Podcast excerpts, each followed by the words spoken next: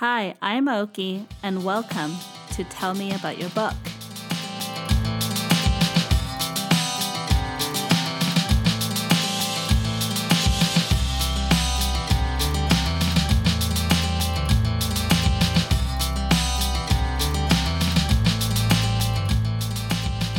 Hi, everybody. Welcome back to another episode of Tell Me About Your Book.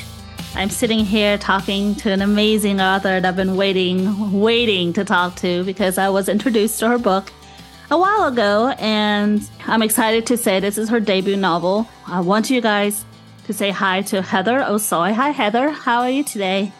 Hi, I'm doing well. How about yourself? I'm good. Thank you. Thank you. As much as I want to already explain to everyone what this book is, because I've been kind of stalking you lately, especially on Instagram. Um, her book is called To Hold Oneself. And I want you to go ahead and please tell me what it's all about. Okay. So, condensed version. Um, a little bit, so, I guess. yes. Yeah. Yeah. So, this women's fiction, psychological fiction, a little bit of autobiographical fiction novel um, centers around a character named Carol. She's in hospice care and she has a confession to make. And it's through three other women that you learn a little bit more behind the confession and about the character of Carol. So the book itself is divided into three parts. Each one has a different point of view, and you're peeling back some layers. Yeah, so like you're presented with a scene, and the more you read into it, the more you realize what's really happening and and I don't want to spoil too much of it obviously. What it boils down to is the story explores generational trauma, childhood trauma and how the things that happen within our childhood how the kind of um, adults we become because of these experiences and how alike we we're more alike than we realize. To hold oneself, I came up with that title, oh, goodness, early on. It, it stuck because it refers to holding oneself accountable, holding others accountable, the damage caused by holding things within oneself and the natural desire to be held. So all these different meanings um, which I feel explains the novel perfectly. Yeah, that's that's um, basically what it's about. Thank you for that. That was actually perfectly said. I feel like obviously there's a lot of heavy hitters in your book, a mm-hmm. lot of deeper exploration of things, of events, of life events, things like that.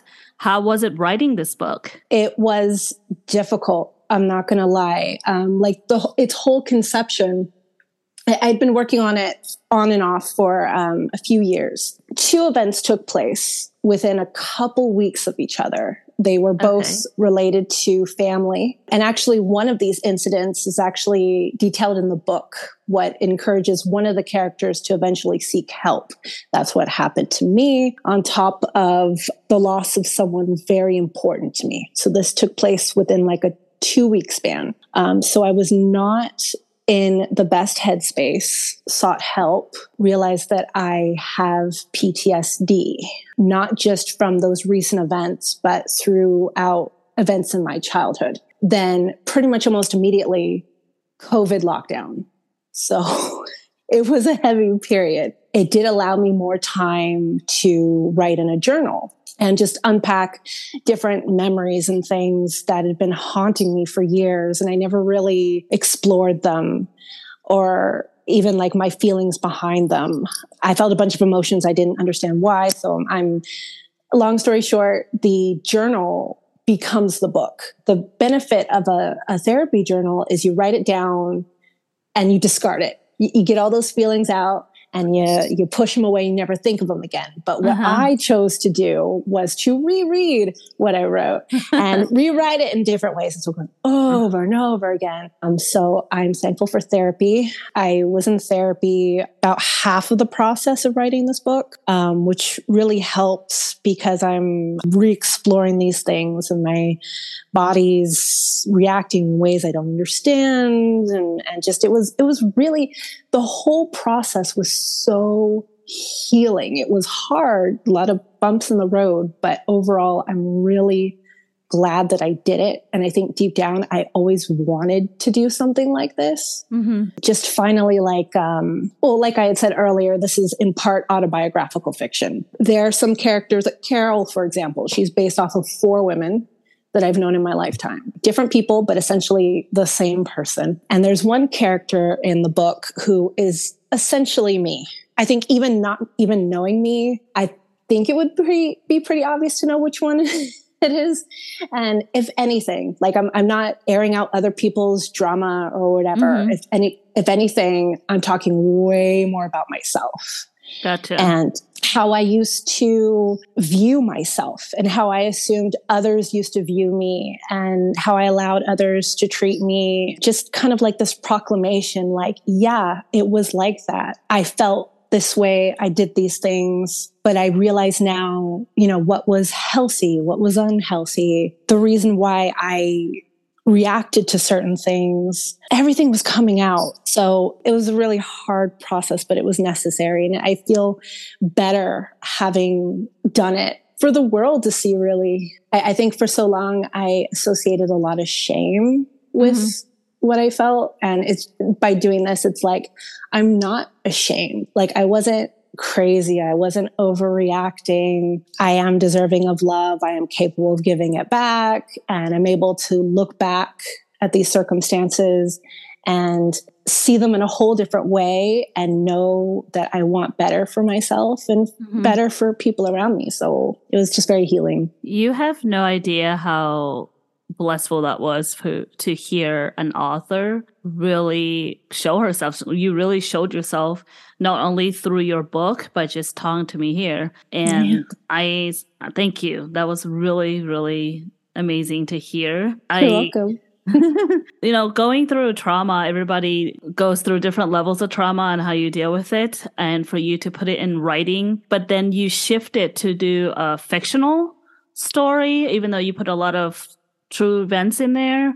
Was that even harder to to fictionalize it even though it's based on raw and real emotions?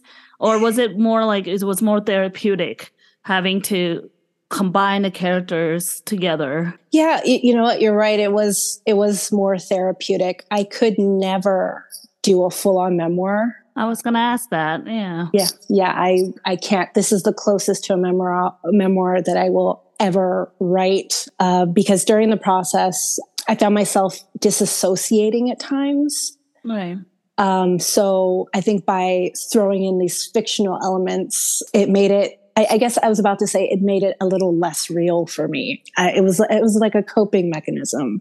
I yeah, um, I definitely totally relate and understand that. It's almost as if you become this person looking from the outside looking yes. in. So then it made it it made it okay or it made there's a wall between you and what's actually happening. So mm-hmm. you're able to kind of navigate a little bit better. Exactly. Exactly. Cuz there were some times where I just uh there were three parts. There was one part I had the hardest time with. Yeah, even though they came from a real place, I'm like, oh, but I'm talking about this character this isn't me. This is this character. And, right. and um, some things were changed around. Like there were some events that absolutely took place, but of course not with those characters, not mm-hmm. necessarily mm-hmm. in that setting. Enough was changed around. Or uh, there was one event in the book. I'll call it the the wine incident.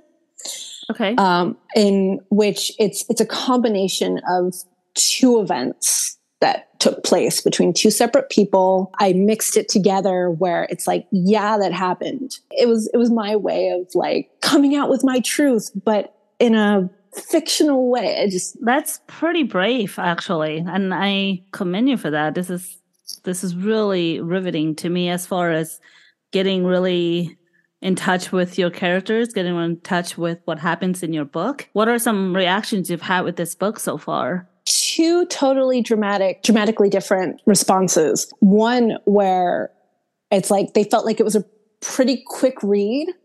Okay. Um, you either find like it's a, it's a quick read or you have a really hard time with it. There's no in between.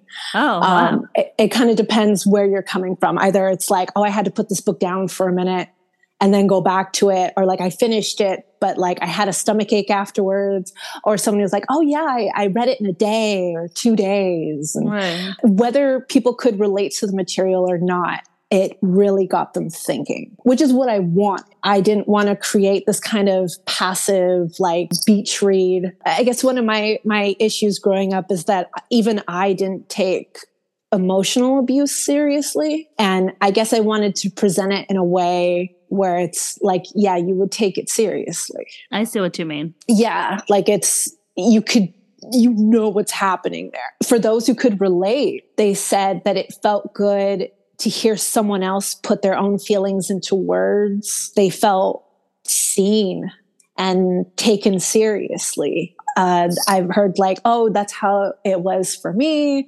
So and so was just like that too. And then those who couldn't relate exactly, they still found it very thought provoking. People want to share it. They want to talk about it which is again what I want. Like I, right.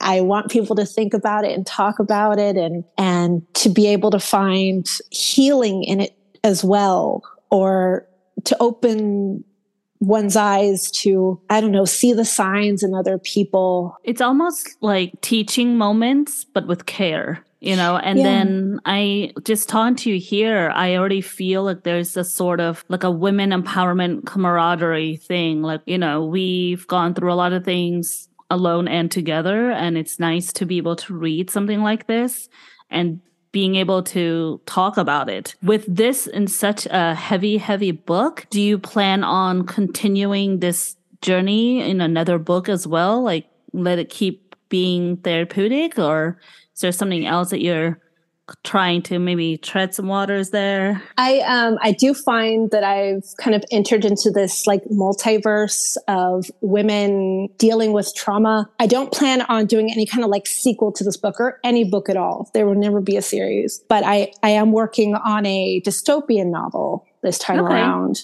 um, with a teenage, I would say protagonist, but um, she's uh, not terribly reliable. She's not a reliable point of view, but it, it does kind of carry on that same kind of theme where uh, you've got women and girls going through kind of extreme circumstances and maneuvering their ways within it and finding that camaraderie within themselves between others. So yeah, I, I definitely for my next book, I'm, I'm still going to be exploring trauma through a, a slightly different avenue it's still going to be women's fiction and all. Um, after that, I don't know. So, with To Hold Oneself, once you completed it, how did you feel? Was it a nice exhale for you that it was completed? Because it was a long journey, too. It was. And, you know, the funny thing is, I, I didn't really tell anybody I was working on it. Oh. Um, yeah. Well, because I didn't even realize that's really what I was doing. I, I was journaling and I'm like, hey, I've got this book, but I'm not really sharing it until I came up with my final draft. I'm like, hey, I finished it. And oh, uh, wow. it's like, oh, wait a minute, you were writing a book, but then, yeah. So that it was, um, but even after all that, I have this really nasty habit of downplaying my work. People were congratulating me, and at the same time, I'm like almost hiding in a corner. I was like, "Yeah, thank you, but it's not a big deal." people were like, "Get out of there!" Like, be proud of yourself. Let everyone know. Yes, uh, and I'm and I'm glad you're here. I'm glad you're here on the show talking to me and and telling us about all of this, especially your book. Can you tell me more then as an author, who you are as an author? Even though now we kind of know that that you want to kind of go high in a corner, but what else right? can you tell us? well, I mean, yeah, I want the reader to be an active participant.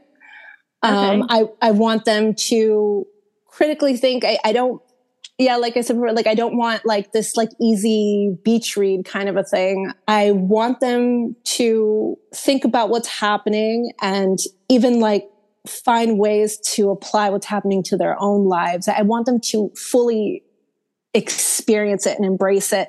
And I'm always going to write in a, a feminine perspective. Um, I never see myself having a, a boy mate. I, I, just, I can't, I can't really relate to that. I, I think it's always going to be a little deep um, for one reason or another. Yeah, never any sequels, uh, okay. no kind of like 10,000 page, all that kind of stuff. so, what are some books that you typically enjoy? Oh, so I'm I'm strange. Even though I I tend to like well, I do like emotional reads time to time. I don't like celebrity memoirs and stuff, mm-hmm. but I, I do like a, a, good memoir from someone who's lesser known. Gotcha. Um, I hear you. yeah. I just, you know, I, I, feel like I get a little more out of that. And I, I used to love horror. I was about it for like most of my life. Me too. yeah. yeah. All that stuff. Like I, I grew up on Goosebumps um, like all the other girls in my class who were reading Sweet Valley High or the Babysitters Club, and I was all, all about Goosebumps. Um, I love Christopher King. Pike, Stephen yes. King, Christopher Pike. I loved all those. I still do. it's good stuff. yeah. Uh, so, for your book, um, where can we get it? Well, you can find it on Amazon, of course. And uh, any Western Washington locals can find it at Indie Bookstore Harbor Books in Hoquiam, Washington, as well as at your local Timberland Regional Library. Nice. Thank you. Do you have anything else to add before we we say bye? Just thank you um, thank you for this opportunity. I've been stalking you on Instagram too and, and listening to your podcast, and I'm so grateful to be here. And you know what I loved? I loved that there were a few clips, or at least one of the clips you you had like a reading of your book. I think mm-hmm. you read a few pages, and I don't know what it is, you guys, especially authors listening to this. Like I loved it me as a reader, me as just a fan of others, any others, whatever. You know, I'm not in the bookstore with you during your book event or book signing, but you doing a, a video of you reading it. It was, it was like I'm fangirling or something. Oh. So I, I loved, I love that you did that. you know, when you, and then when we watch those things, we can normally just like like it or just say hi. But in the meantime, we're all like, "Oh my god, I can't believe she's doing this! This is so cool." just letting you know that's how that's how I usually respond. thank you. um, you're welcome. but thank you, Heather, for coming by today and talking to me and opening up about your book because I feel your book is already pretty like already open to the world of how emotional and how taxing it can be and then you even telling more about it. So thank you for for all of today. Yeah, you're welcome. Um, I'm gonna let you go. So t- we'll talk to you next time, whatever you work on next, and we'll talk to you later, Heather. Thank you. Thank you. Bye. Bye.